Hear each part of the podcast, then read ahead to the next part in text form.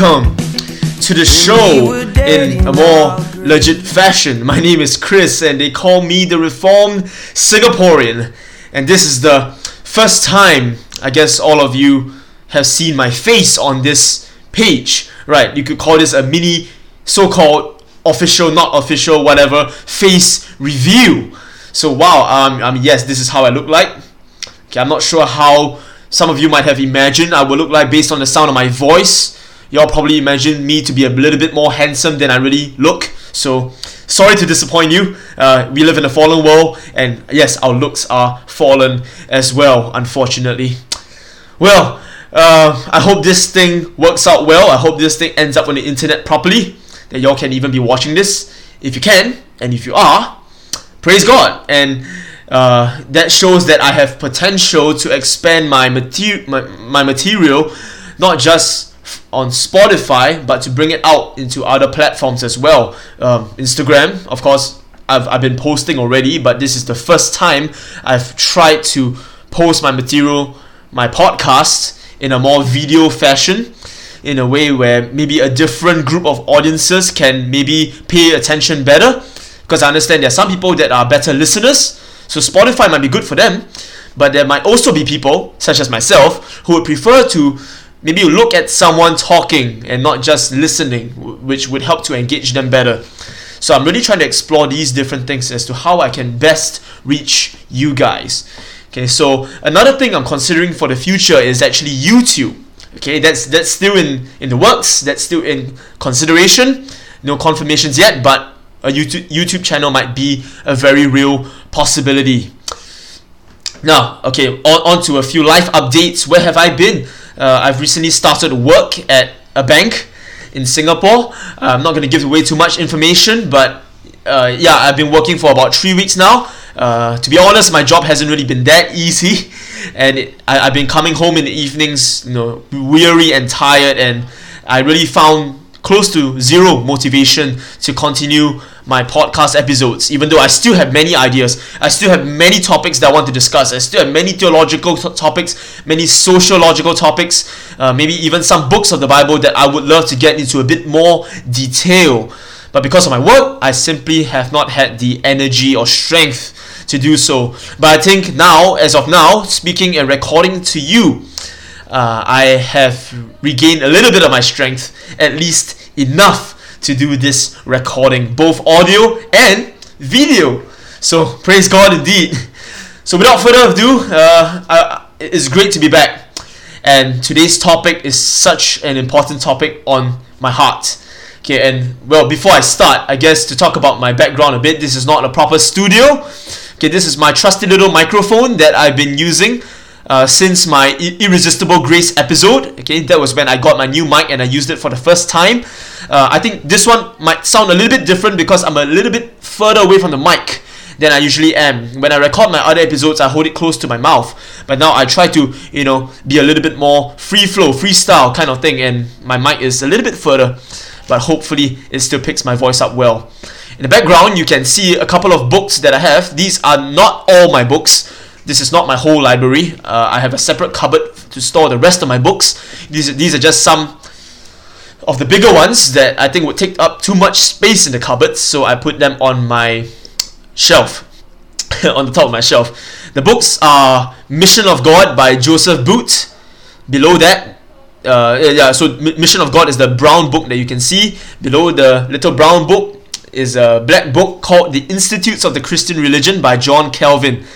Okay, and below the Institutes is an eschatology of victory.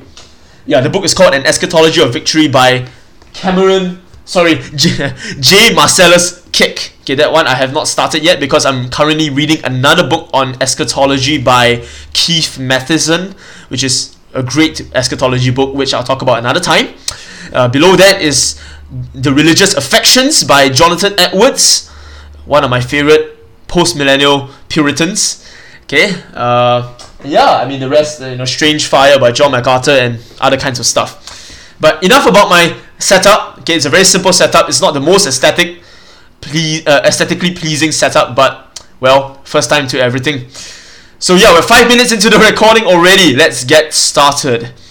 Now, today's topic is one that is continuing off the train of controversial topics in Christianity today. And of course, if you've been hanging around my podcast long enough, if you've been following my channel, or rather my Instagram page on or, or my, my podcast on Spotify, you would know by now that I love to talk about controversial topics. Right, I, I always have this weird love of getting into trouble with the masses, and by this time I'm quite used to it. So yeah, let's get down to business. Today's topic will be on the uh, on complementarianism. Okay, our topic today is called complementarianism. What exactly is that? You might ask. Well, it's really quite simple once you boil it down to its most basic form. This issue addresses the roles of men and women. Okay? On a very surface level, complementarianism talks about the roles between men and women. That doesn't sound so bad, alright? Well, it doesn't get um, controversial yet. Okay? It's going to be very soon. Now, of course, we live in a very confused day and age. Okay, I'll start off by saying this. We live in an extremely confused day and age, especially so in this 21st century. Okay, uh, let, let me just name a few examples. Okay, in, in America, okay, a few examples that might, whoa, that might surprise you. You might have heard of Bruce Jenner, formerly known as, sorry, you might have heard of Caitlyn Jenner, formerly known as Bruce Jenner. That's right. There's this dude, okay, Bruce Jenner, who under, underwent a sex change and became Caitlyn Jenner. And this person was crowned Woman of the Year 2015. Hmm, interesting. Another example, we have an MMA fighter, okay, uh, the a transgendered MMA fighter known as Fallon Fox, okay, fought this other female fighter called Tamikka Brents. And this transgender MMA fighter defeated her TKO at the 2 minute 17 seconds mark in the first round, crushing her eye socket and leaving her with a concussion. After the fight, uh, interviewers interviewed this Tamikka Brents, okay, the, the woman who fought, well, in essence, a man. and this woman said, I've never felt so overpowered ever in my life. This woman said, I've never felt so overpowered ever in my life. My friends, we live in an extremely confused day and age where gender becomes an, a, an identity choice. Gender has become a matter of choosing. Okay, of course, we can talk about simple biology where there's the X and Y chromosomes that it is the way it is. Since birth, we are born either male or female. Okay, let's go back 20 years ago, and that would have been normative. To even talk about sex change would have been pretty taboo for most of the world. Uh, I think sex change wasn't really popularized yet. I'm pretty sure it was around, but it wasn't really um, you know, popularized as of yet. But in today, 2020, okay, almost heading into 2021, gender has become, at least in America, fluid, something that is up to the individual's decision. Maybe one day I can feel like a male, and another day I can feel like a female. It's fluid just like that. There's no real solidified you know, um, gender in that sense. gender is not up to science, it's not up to biology, it's not up to God but it's fundamentally up to the individual's choice. Isn't that strange? My friends, I will, I'm going to share a story contextualized in a Singaporean context. And after that, I'll talk about Genesis. Okay, I'll, I'll head over to Genesis for a while to talk about God's design for men and women because in so many ways, okay, those are just some examples that I gave earlier about how the gender roles are confused okay in today's day and age but more than that that might be a bit more absurd examples but even in the church okay even in christian circles the issue of gender identity and gender roles has been grossly you know redefined and and stretched to mean something else than it was originally designed to be. Okay let me give you an example. Okay let me give it let me just share a little story before i dive into scripture. Uh, let's imagine a couple okay a singaporean couple called bob and rachel okay very uncommon names indeed okay bob and rachel love each other very much okay they've been seeing each other for quite some time and they're engaged a little bit of background about the two characters. Bob is a IT technician, a very geeky fellow who's not very physically, you know, fit or well built. You know, he doesn't really go to the gym. He spends most of his time staring at the computer, uh, working on codes and you know, doing solving technical issues. And yeah, he's pretty much a geek. and on the other hand, you have Rachel, who has spent almost all her life in the in the police force. Okay, at a very young age, she she already decided that she wants to become a policewoman, and she became a very competent policewoman. Okay, she's physically fit. She's well trained in simple martial arts. She can uh, in self defense as well. She can hold her own in a fight. She knows how to use a gun. She she's trained to subdue and restrain criminals, and yeah, etc. She's a very competent policewoman. Now, on one very pleasant evening, Bob and Rachel were strolling on, on the streets of Dhoby Ghaut, wanting to see a movie. Okay, uh, Wonder Woman 1984 recently just came out in the theaters, and both of them are excited to see it.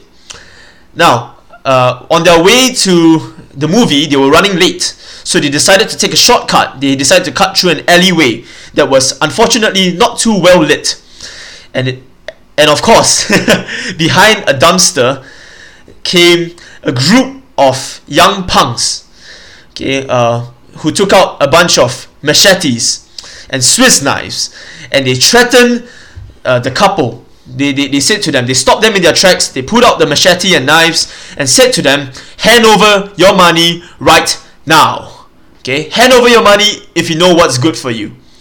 Of course, uh, at this moment, you can imagine Bob, you know, struggling and, and be, becoming nervous. He's, he's frozen. He doesn't know what to do, right? He's thinking about how unfit he is. He's thinking about how weak he is physically. He's thinking about, oh no, how am I going to protect my wife? What am I going to do? What am I supposed to do in this situation? A million thoughts are running through his head right now, and he cannot decide what to do. Okay?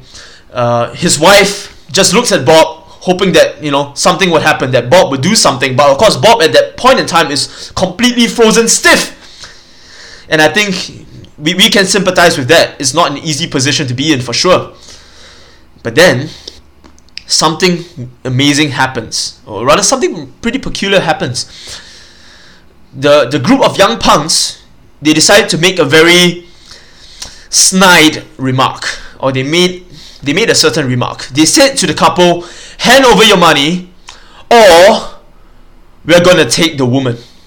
We're to take her. Okay, and who knows what we'll do to her. And they let, let out quite the sinister laugh. And at that moment, it was as if something snapped in Bob. It was some it was as if Bob started to have, you know, something external, something outside of Bob moved him. And without a second thought, he rushed at the criminals, he rushed at the young punks, and he swung his fist at them. Okay, without a second thought, he rushed forward and swung his fist at the nearest young punk. Of course, the punch landed, the young punk fell to the floor, surprised, shocked, and his friends quickly ganged up on Bob. They beat him up, they kicked him to the floor, he was bleeding, he was coughing out blood, and yeah, he was pretty helpless. He was getting beat up. And of course, before the criminals could do more harm, Rachel pulled out her weapon. She was carrying a pistol inside her handbag, and she and she commanded the young punks to freeze, get on the floor, and she arrested them. Now, of course, what would people think? Okay, some people would think, or some women today might look at this situation and quickly remark that no, Bob is so useless. Right, Bob couldn't even protect Rachel. right? Bob tried, sure, but he, he got overwhelmed pretty quickly. But you see, Rachel was strong. You see, Rachel could defend herself. All she needed to do was to pull out her gun, and the, the young punks were helpless. They were begging for her mercy. But you see, something happened after that. You know, as Bob was in the ambulance and Rachel, you know, sitting beside Bob on their way to the hospital, you know, Bob was barely conscious and, and he, all he could do was, you know, with his bloodied face, you know, his black eyes, his bloodied nose, a broken tooth maybe, you know, all he could do was just look at Rachel and murmur maybe something along the lines of, I hope you're okay. You know, I hope everything's fine now. And all that ran through Rachel's mind was this. The only thing that was on Rachel's mind was this statement that there's no other man on this planet that I would rather marry. There's no other man that I would marry, you know, than Bob. Bob is the exact kind of man I want to spend the rest of my life with. My friends, that brings us to the end of the story, but what, what are we supposed to get out from that? My, my main point is God has a very specific design for men and women, okay, since creation, and I'll get to that soon. But the point is, it is not so much what def- what defines these roles is not so much what is physical, but rather what is intrinsical. Okay, what is uh, in the design of men and women itself. It is not so much in how physically capable they might be, because there are very there, there are many women out there that are smarter than us, men. You know, academically, there are many women out there who might be stronger than us, men, sometimes physically, eh, like in this case with Bob and Rachel. But what God commands us, men and women, to do are very different things, very different roles that's not dependent on physicality, but rather defend, uh, dependent on something ontological, something that's in the very fiber of what it means to be a man and what it means to be a woman. Okay, now, finally, let, let's go to Genesis chapter 2. Okay, if you have your Bible, well, you can flip there with me. If not, well, you can look at me, flip to it. This is my trusty Bible. Uh, I've been using it for quite a while. I love the material, and it, it's God's word. That's the most important part. Now, Genesis chapter 2, verses 15 to 25. Okay, let me just quickly read it out for us. The Lord God took the man, Adam and Eve, right? So, Adam, God took the man and put him in the Garden of Eden to work it and keep it. And the Lord God commanded the man, saying, You may surely eat of every tree of the garden but of the tree of the knowledge of good and evil you shall not eat, for in the day that you eat of it, you shall surely die. Then the Lord God said, It is not good that the man should be alone. I will make him a helper fit for him. Now, out of the ground, the Lord God had formed every beast of the field and every bird of the heavens and brought them to the man to see what he would call them. And whatever the man called every living creature, that was its name. The man gave names to all the livestock and to the birds of the heavens and to every beast of the field. But for Adam there was not found a helper fit for him. So the Lord God caused a deep sleep to fall upon the man, and while he slept, he took one of his ribs and closed up its place with flesh. And the rib that the Lord God had taken from the man, he made into a woman and brought her to the man. Then the man said, this at last is bone of my bones and flesh of my flesh. She shall be called woman, because she was taken out of man. Therefore, a man shall leave his father and his mother and hold fast to his wife, and they shall become one flesh. And the man and his wife were both naked and were not ashamed. My friends, a few things we can uh, glean from this text very quickly. That this is before the fall. So everything here is good. We must take note of that. Everything here is good in God's eyes. And if you notice, the first thing that God considered to be not good was the fact that man was alone. Isn't that interesting? That to this point, you know, see, God put the man to work. That is not a bad thing. That is a good thing. Is work was created to be good it was good that man was created to work. Okay, that's something we have to think about. uh, another, something that was not good, which I just said also, was that man was alone. And it was good that the woman was created for the man to be his helper. Now, of course, the fact that um, Adam was created first, that already gives him a sort of authority over the woman, which of course we will be, we'll be exploring a little bit later on in this episode. But again, other signs of authority that a man is seen to have is authority over creation. God charged the man to name the animals, for example. That's another sign of authority. Uh, and of course, the whole idea of marriage is here man and woman. Okay, so God created man and woman eh, to be of same value, same personhood. Okay, they are both human. Okay, one is not less human than the other, one is not of less significance than the other. Both are just as valuable in God's eyes. But what we already see here in creation before the fall, when things were good in God's eyes, that the man was in a place of authority, the man was in a place of work, and the woman was in a place of servanthood, in a place of, yes, submission. The woman was made to be a helper for the man. Now, of course, that already, just saying that, would definitely get on the nerves of some. Because again, in our 21st century, not just in America, but in Singapore, we are starting to lose our understanding of what it fundamentally means to be a man and what it fundamentally means to be a woman. We might not be struggling with the same problem of, you know, gender fluidity as America does currently, but at least on some level, in a in the public square, in the family, and also in the church, we have lost a very basic understanding of what it means to be a man and what it means to be a woman. Already, you, you, we see in families, right, that, that women tend to be the more outspoken one, where the man tends to be the more passive one. We see women who who, te- uh, who tends to lead the family. The, the, the, the, the decision making is always delegated to the woman in so many areas. What should we eat? What Bible should we what Bible passage should we be doing if they are even doing Bible study in the first place? You know, and so many other things.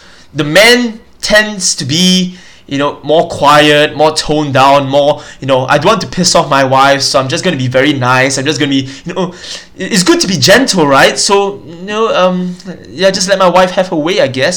No that's not how we are supposed to understand these things.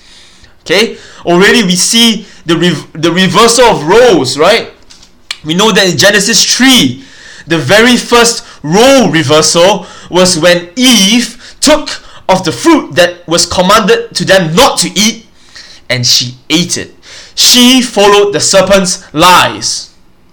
Okay, and of course, we know afterwards that the woman deceived the man. The woman led the man into the same temptation that she herself committed. That was the first role reversal, and of course, the, one of the curses that came with the fall was that the man and the woman would always be at odds with one another. These roles, these battle of the sexes, would always be strong and deeply rooted in our sinful nature.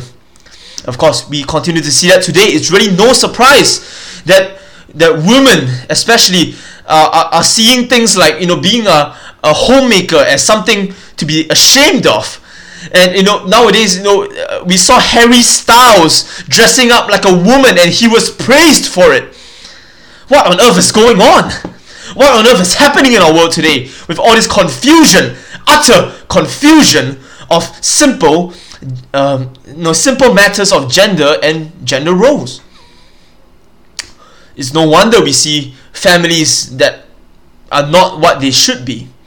It's no wonder that we see the marriages falling apart. It's simply because we have strayed away from God's idea of what the family unit ought to be. Okay, I, I, I, I could go on with so much other stuff, but we see men losing sight of what it means to be men, and women losing sight of what it means to be a woman.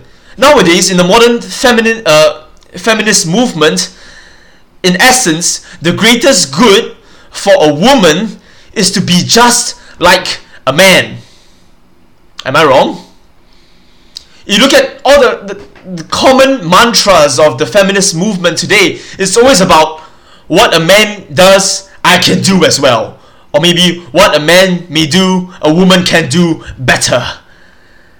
A woman is just like a man in every way. You know, completely equal in every single fashion.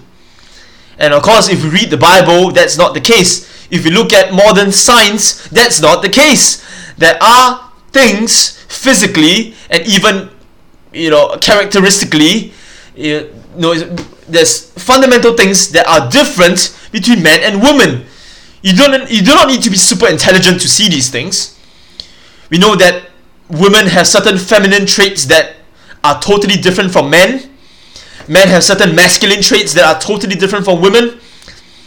There are some things that are distinctly guy things. For example, why are we okay with taking three minute showers?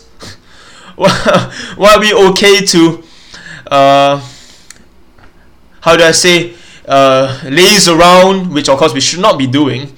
No, but why are we, I guess, more blur in general when it comes to certain issues, whereas women are more meticulous. Women tend to be more, you know, uh, they pay attention to details. You know, these are just some examples, a bit generalized, but I think uh, this generalization might have some truth to it as well.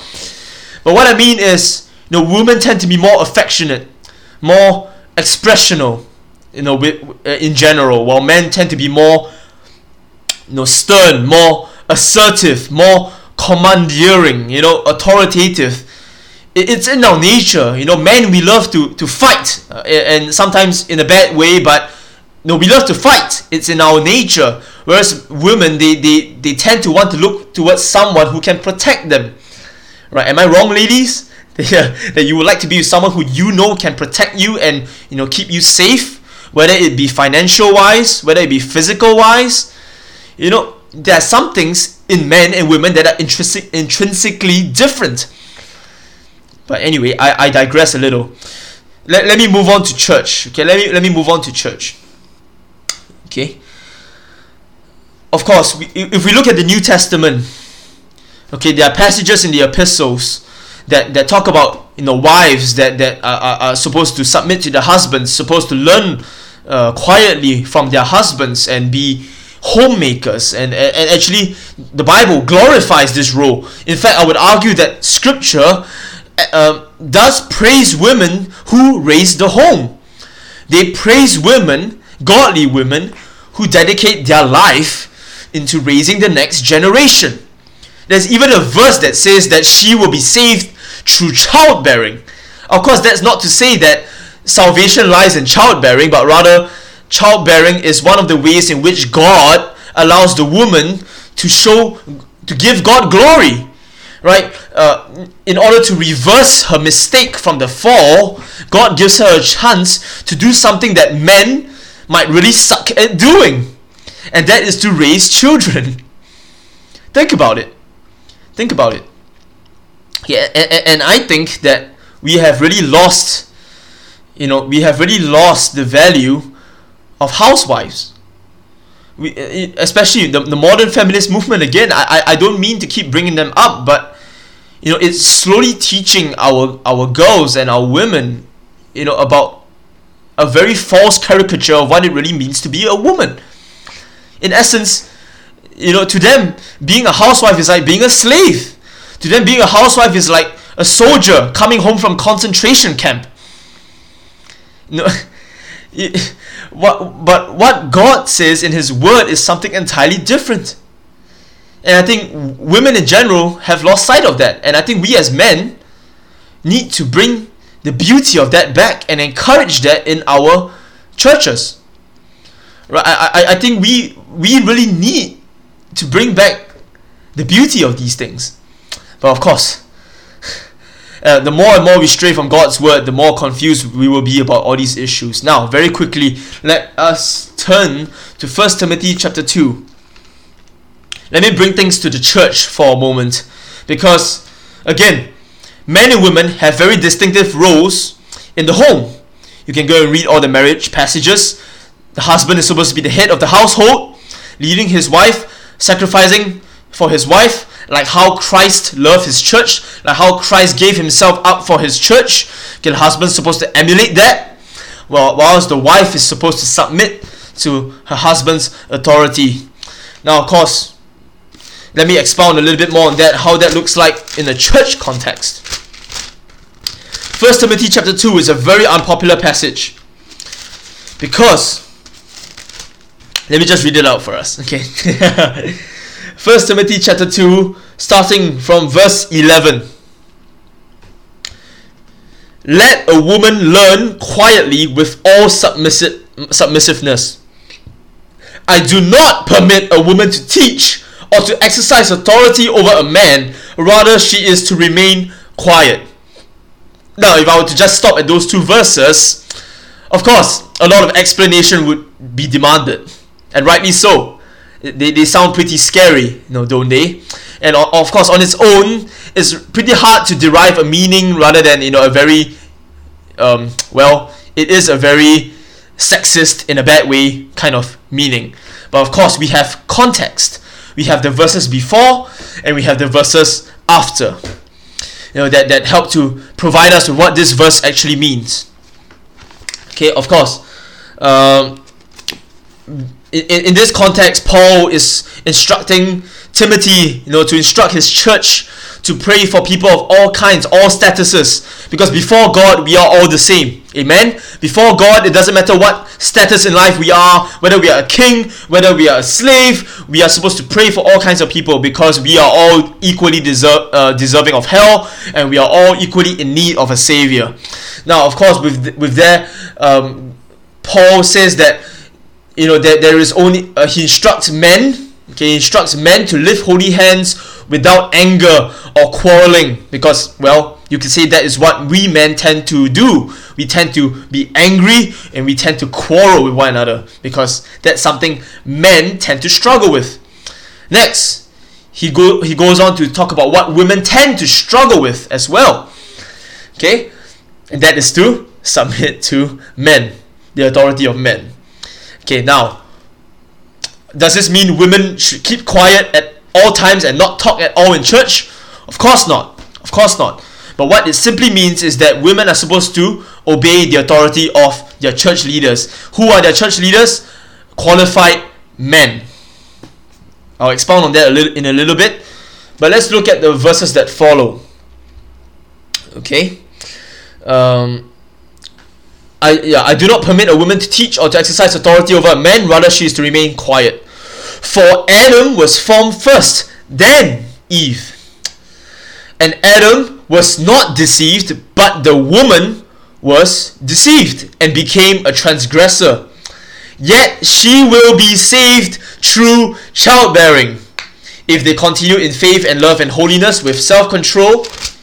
Yeah, with self control. and yeah, that was what I just said just now that she will be saved through childbearing. And Paul here, no, this is not just a cultural problem, this is a problem since the fall. And Paul goes back to the creation account for why does the man have authority over the woman in church? Because Adam was formed first. Paul's argument is very clear. This is what God has designed men and women to be since creation. Now, who can be an authority in the church? Some might argue. Because I, I know of people, okay, I know people. I've talked to pastors about this. I've talked to pastors in Singapore about this passage, about why do you think you know, you know these pastors believe that women can be pastors, and that's a very common view today, very widely held among evangelical Singaporeans. Right, that men and women can have equal service in the church. Women can be elders, pastors, the same way as men can be as well. But is that what this passage actually talks about? I've talked to some pastors about their justification, and they will say things like, "Well, this was this passage in First Timothy two was just purely cultural. You know, back in those days, in the olden times, women were more rowdy. Women were more, you know, um, rebellious against their husbands or against men in the church. They, you know, so Paul specifically wrote this specific comment to address this specific issue. What's the problem with that interpretation? Well, you don't have to be a genius, you just have to quote verse 13 and 14. The woman was the one who transgressed, the man was formed first. I think I rest my case. Now, okay, let's move on to other passages. You can look at Titus, Titus chapter 1, chapter 2. Okay, you can look at 1 Timothy chapter 3. In all these passages, you can read it for yourself. The elders, the qualification for overseers, the qualifications for elders and pastors are always described to be men. For example, you want to be an overseer, you want to be an elder, you must be the husband of one wife. Tell me, can a woman be a husband of one wife? Well, I, I certainly hope you get your simple biological understandings of male and female right. Because any sane person, any, you know, mildly educated person would agree with the fact that men are men and women are women. Apparently, that is offensive to say in today's day and age. What a time we live in, indeed. but the clear testimony, the clear pattern of biblical leaders, qualifications of church authorities, are always in the context of men. Think about it. Throughout the Bible, God has always chosen men to be his messengers, to be his leaders, to be his prophets. Of course, there are times in the Bible, such as you know, you have you have the character of Deborah in the Old Testament. Deborah was raised up as a judge, okay, and I would say that that is more of the exception than the rule. Okay, a, a, a hermeneutical principle of the Bible, which is to say, a, a principle which we use to interpret the Bible as a whole, is that we we take the clear, which is what is clear throughout the Bible, what seems to be the clear pattern, the common pattern that's laid for this topic throughout the Bible. We take the common, the clear, and we use that to interpret the unclear. We use the common patterns to interpret the uncommon patterns. Okay? And I'll say that Deborah, the example of Deborah, was an exception Okay, and God specifically raised up Deborah to be a sign of judgment upon incompetent, uh, incompetent Israel. Okay, Deborah was to judge the useless men of Israel. So, unless you want to tell me that your women in church are a sign of impending doom and judgment upon the men in the church because the men in the church are so useless, and a lot of them, unfortunately, have become very useless, well, I, I, I, I'm afraid we have to follow the clear testimony of Scripture. The prophets, Moses, Aaron, the kings, all men. The 12 apostles, all men. Church leaders, or rather Bible authors, all men. I mean, I don't think it's a coincidence. I really don't think it is coincidence at all. Now, to answer some questions, does this mean that women have nothing to do in church? Of course not. If you read, read Titus chapter 2, you can see very clear that, that women are given very clear instructions, that women are given places in ministry in the church, such as mentoring younger women, teaching kids. Again, you know, women have this great privilege and also this great skill that I can't explain. Women have just this great natural talent for raising and teaching kids that, that men simply don't we don't share that same skill, that level of skill that as women do to raise kids. And I really believe that this is something that God has specifically given to women. So, women, exercise your gift. Exercise your gift of teaching. Not in a manner that most Christians would say today, but in what the Bible says. For example, in Titus chapter 2, to, men, to minister to other women, to mentor younger women, to teach the next generation of children, of, you know, uh, basically yeah to teach the next generation. Wow so much more could be said. I'm already at my 40 minute mark. But my friends i hope that we can see at least in this episode i tried to keep things simple straight to the point. To show you at the very least how far we have that you know we have gone from this understanding of men and women in the bible. My friends in the name of equality, people, Christians even today, see men and women doing the exact same things in the exact same ways as something to be celebrated. But my friends, of course, we know that that's not the case. That won't ever be the case. As much as we can try, as much as we can try to go against God's natural design for us, things are not going to go the way we want. Of course, from a biblical standpoint, and how it translates to our world today, think back to the examples I gave at the start of today's episode. Imagine being a transgendered woman. You know, imagine changing your sex to become a fake woman who beats up other women. And that kind of act gets celebrated. Whereas a person like me, who would say things like women should not be pastors, or that women should submit to their husbands in the home, or that women, a woman's highest calling, I would argue, is to be a homemaker in raising the next generation. A person like me who says these things would, would be called an abomination, would be called cursed. Imagine, again, so let, let me say that again because of how crazy it is, of how absurd it is, that a man who changes his gender to become a fake woman to beat the crap out of other women and that gets that gets called brave that gets called celebratory that gets called stunning. And a person like me a simple christian like me wanting to be faithful to the word of god saying that women should not be pastors that women should fulfill their god-given role as homemakers as servants to other women and children in the church to be servants helpers of their husbands in the home, I would get called an abomination, a monster, and someone who's unloving, someone who's not understanding, someone who is divisive, someone who you know is a sexist or you know all, all other kinds of names. What a world we live in. My friends, I'm only really scratching the surface of this issue. And if you want to find out more, I really encourage us to, yeah, to look at, uh, to, to, to, look, to look at different preachers on YouTube. They have said a lot of stuff about this topic. Maybe some would go more in depth into those passages. Um, James White, he has an episode on his podcast, the, the Dividing Line, where he does a very thorough exegesis of First Timothy chapter 2 and other passages um, like it. Uh, I hope this does not mean that you do not you know go away go away from this thinking that I think women are less worth than men or of less value than men. That's not what I'm saying. That's not what I'm advocating for.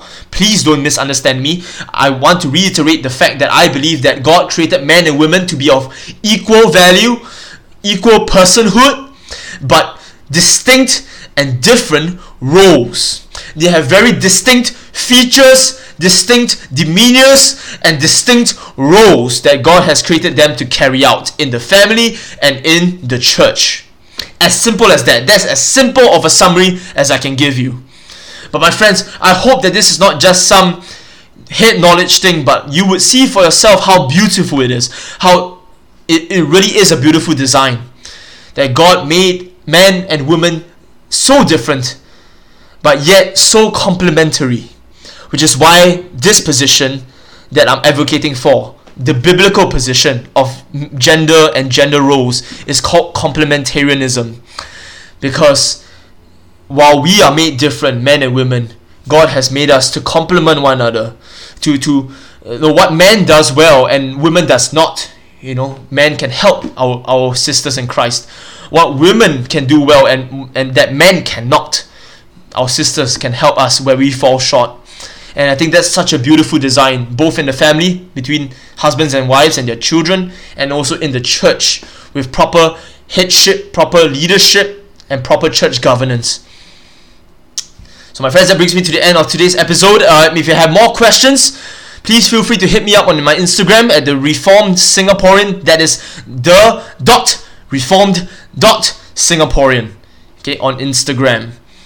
Uh, yeah, thank you for tuning in, and I hope you enjoyed this new format where, yeah, it's not just me speaking on Spotify in, on an audio version, but well, it looks like we are engaging with one another a little bit more. So yeah, I hope maybe you guys enjoyed. Let me know if you enjoyed this format, and you know if I should keep doing it, and maybe you can let me know if I should perhaps even start a YouTube account. But yeah, thank you so much, and it's really great to be back to talk about these things, and I hope yeah you have been edified and blessed by my content. Thank you. Stay tuned to the following episodes. Uh, I will not give away what the topics are, but I'll definitely be back very soon. Take care and God bless.